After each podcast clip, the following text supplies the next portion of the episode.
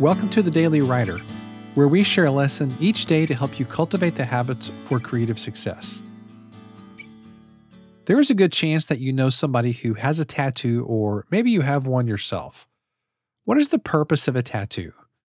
Well, it's a way to mark your identity. A tattoo can be a picture, a name, a date, or a symbol. Any of those things can be a reminder to yourself and to the world of who you are and what's important to you. But there's another kind of marking that can also define you, and that is your scars.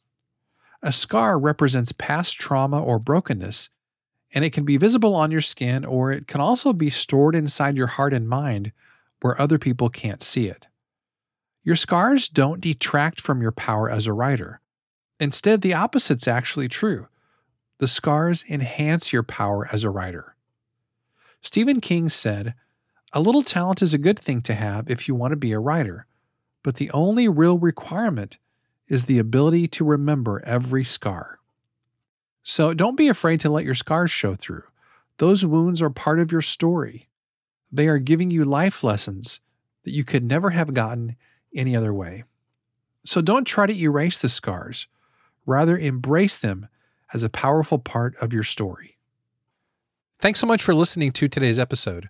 I want to take a moment to let you know about our Daily Writer membership community. You know, one of the very best ways to develop better habits and impact more people's lives with your writing is to spend time around other successful writers. So if you're tired of feeling isolated and chasing success on your own, then I know you're going to love the Daily Writer community. For years, I searched for the kind of writing community that I would want to join, but I could never find what I wanted, so I created my own. Some of the features include weekly writing sprints, monthly community calls, book discussions, calls with guest experts, and much more. For more info, you can visit dailywriterlife.com slash community. Thanks, and I'll see you tomorrow.